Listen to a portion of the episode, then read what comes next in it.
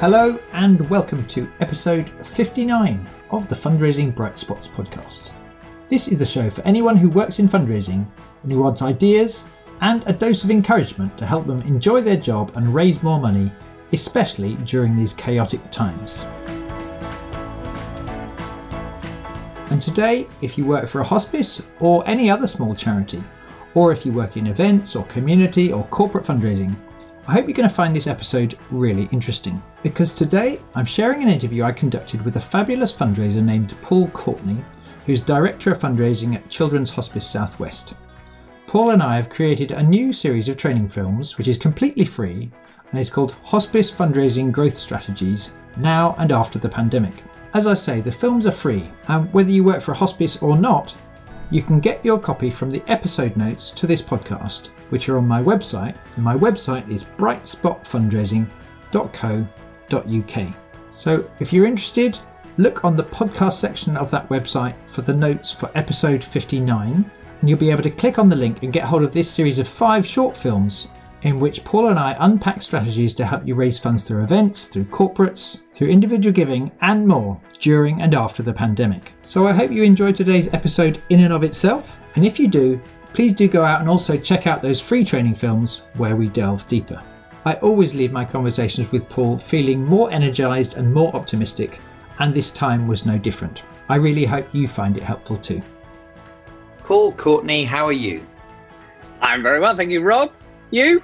Yes, extremely well, thank you. And thanks so much for making time for an interview to do with fundraising and leadership in these strange times you uh, the other day uh, helped me make a really interesting set of films for particularly for hospice fundraisers but frankly for, for any fundraiser i think we'll find them useful because your team have achieved some really wonderful things i mean I know lots of charities have achieved some wonderful things but the results that children's hospice southwest have achieved during the last 10 11 months of the pandemic really do stand out even more than lots of the other success stories i've studied um, to the extent that, broadly speaking, in this very tough year, you're on course to pretty much achieve the same budget you were predicted to raise before the pandemic even hit. And that is really con- considering the portfolio of fundraising income that your hospice and most hospices tend to have, and the way in many charities that's been really hit in terms of community and events type fundraising. It's a huge achievement congratulations to you and to everyone involved and all the hard, hard work that's been involved. In that other set of films, you explain some particular tactics for how that's been achieved, for instance, in corporate and individual giving um, and uh, events income, even.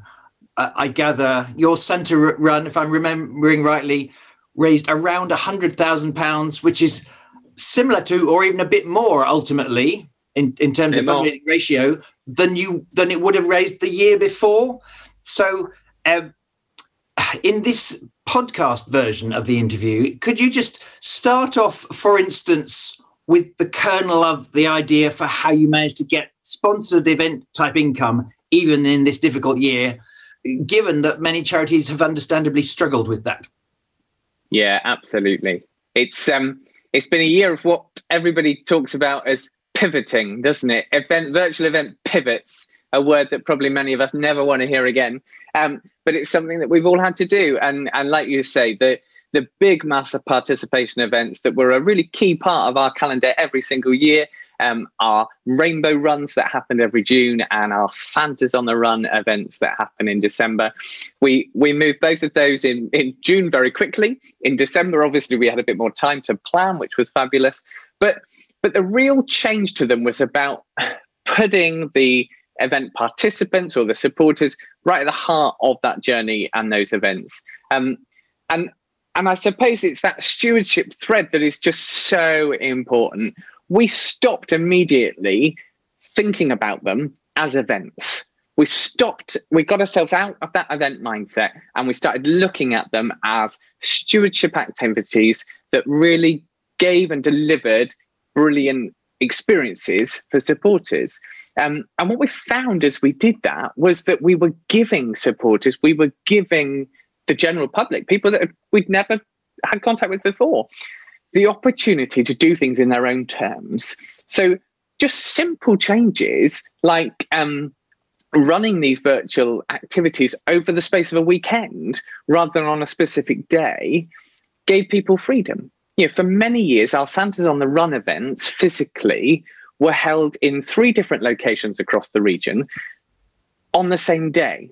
Now, I don't know what your diary is normally like in uh, December, you know, chances are that that date was the date that it was the children's primary school Christmas fair, or that something else was on. So for for a huge group of people, immediately the decision was made whether they took part or not.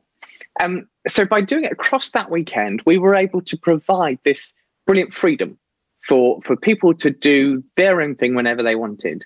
Um, which worked for us too. You know, as a family, we went out just before Christmas at seven o'clock on the Sunday morning of the Santas on the Run Goes freestyle event and did our 5K dressed as penguins and reindeers and goodness knows what else, um, because that was the time that worked for us.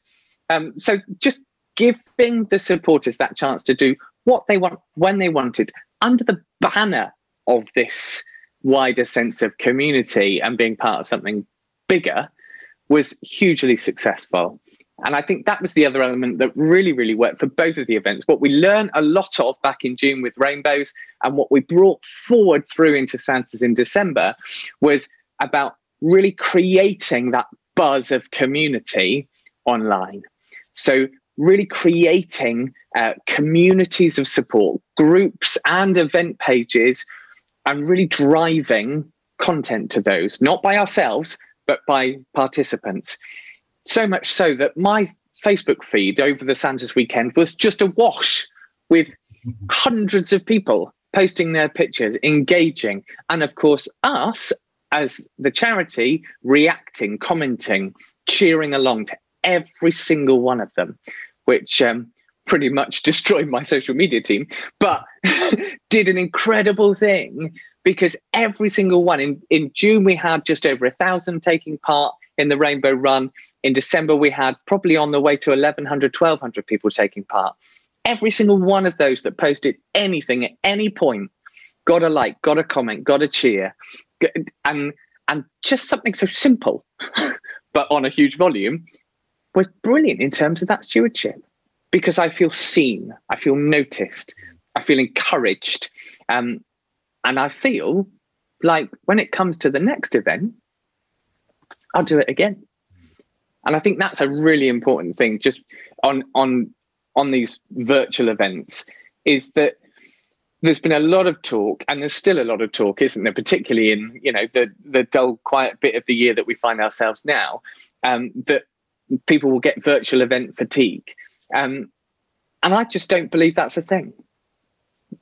You know why would i as a donor or a supporter get fatigued by brilliant stewardship, brilliant thanking, and brilliant engagement. And finally, brilliant contact with what my fundraising is going to achieve in the life of children and families. Nothing, I, I could listen to that for years. yeah. And in that other film you made with me, you, you were telling just how unbelievably hard your team have worked at making time in the day for the really important stuff, not the yeah. spreadsheets, but the picking up of the phone to anyone who said they're going to do one of these things for your hospice, bravely or not bravely, picking up the phone and just saying hello and this is amazing. And I saw your post on Facebook and, you know, yeah. thank you so much. And, you know, this is such obvious stuff and yet in many charities across the land we can understand if there's lots of other things on the to-do list which we just think will get done first which seems a bit less scary.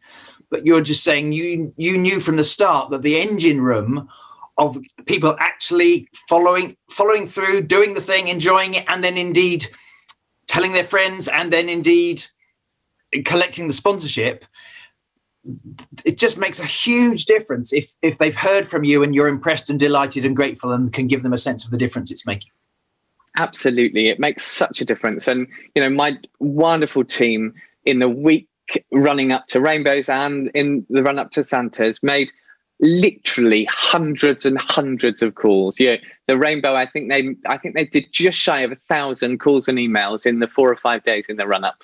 Um, and, and you know, there were various responses to that. The first one always was surprise. from the donor. And that's always concerning, isn't it? That our first response from donors and the general public is surprised that a charity is ringing to encourage them and say, Yay, you're great. Um, we want to change that culture. Um, but but the the second was that sense of oh that's really great oh thanks so much for calling um, but the third i think most important impact for me was that as fundraisers did that more and more so that impact started to happen in them as well. Because we know don't we as humans talking to people and encouraging people does something positive for us too. Um, and and for fundraisers to either start their day or break up their day or end their day with one of those sorts of calls and interactions releases all the right sort of endorphins um, and reminds us why we do what we do as fundraisers. Yeah. Uh, and anyway, all human beings have had a need for some level of connection with others, and some people need more than others.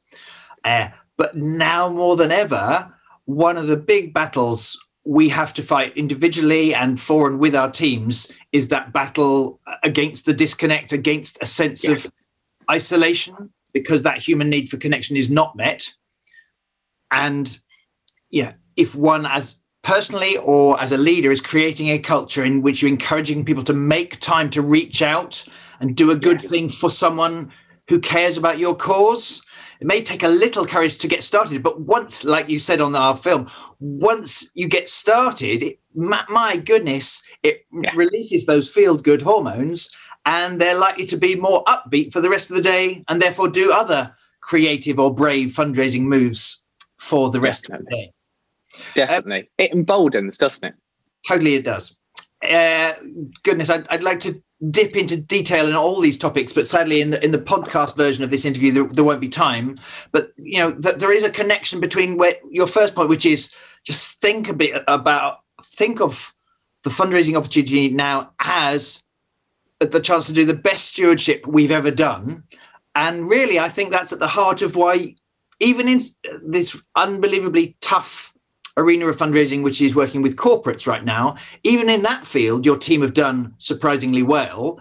And again, we're not going to go do it all the tactics, but a centerpiece of your strategy there has been to, to regularly put on events, not to ask for money and raise money, but to put on a virtual uh, breakfast event for companies who are already supporting or might be interested in supporting.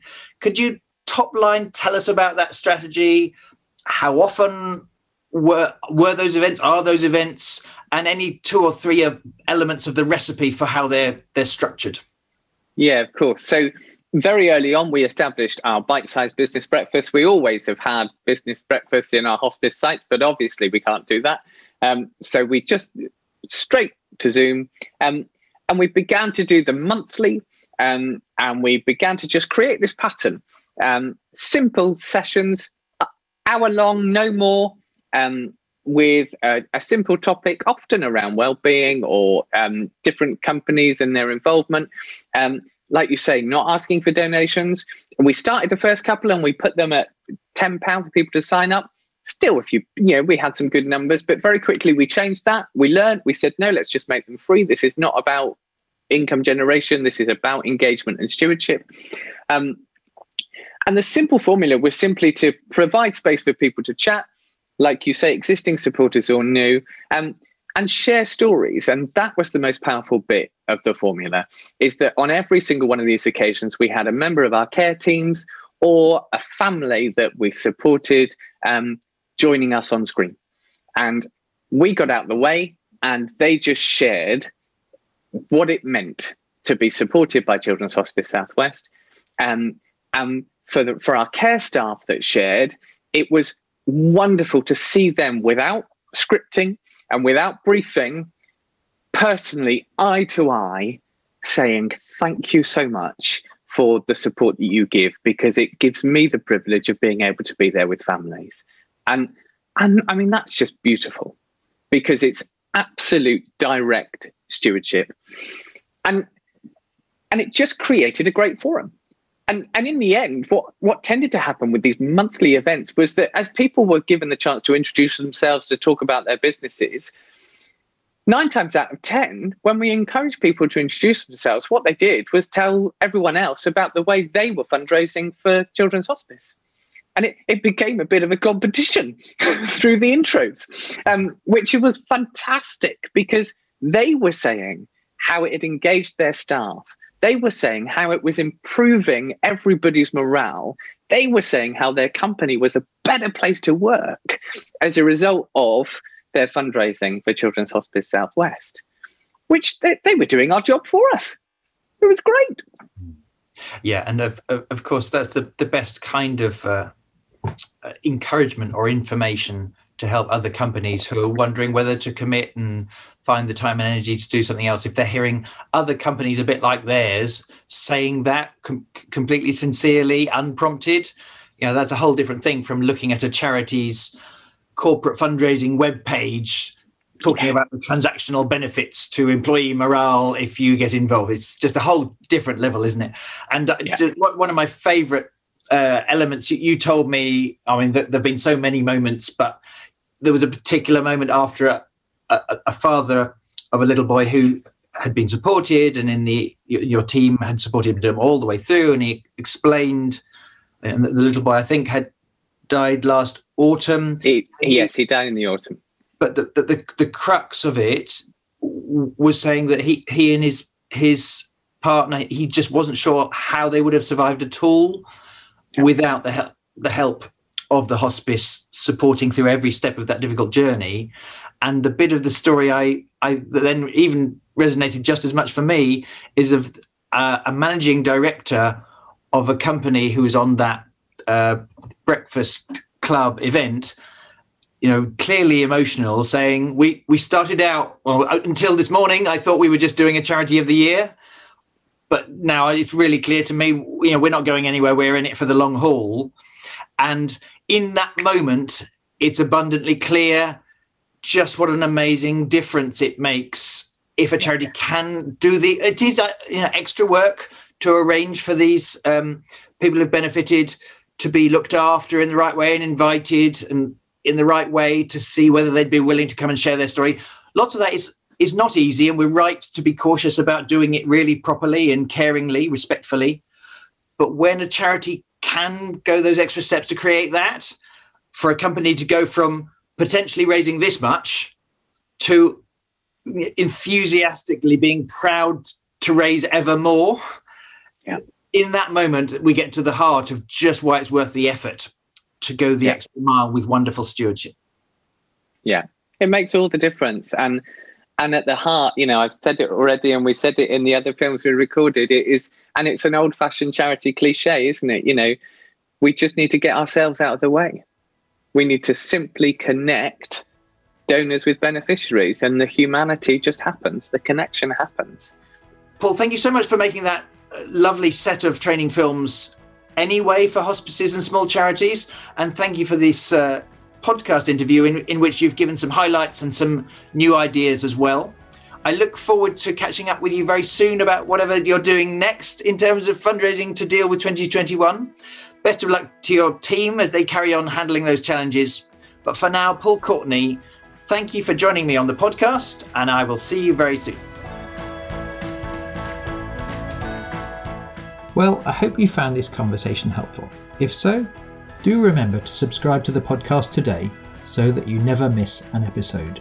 And as I mentioned earlier, if you found today's ideas helpful, then I promise you'll get lots more ideas and inspiration from the new training video series we've created, especially for hospices and small charities. It's called Hospice Fundraising Growth Strategies During and After the Pandemic, and in it we have time to go into more depth on a bunch of things that hospices can do at the moment to help raise funds in spite of the pandemic.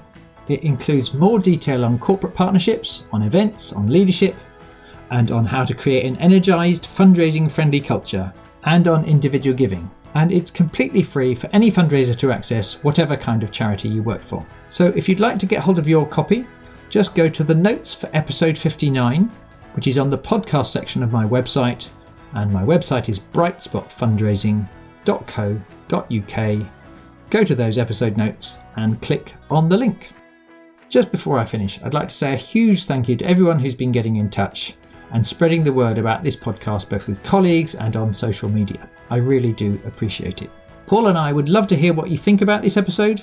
We're both on LinkedIn and on Twitter, Paul is at Paul Kairos, which is spelt K A I R O S, Paul Kairos, and I am at Woods underscore Rob. Finally, thank you so much for listening today and best of luck with your fundraising.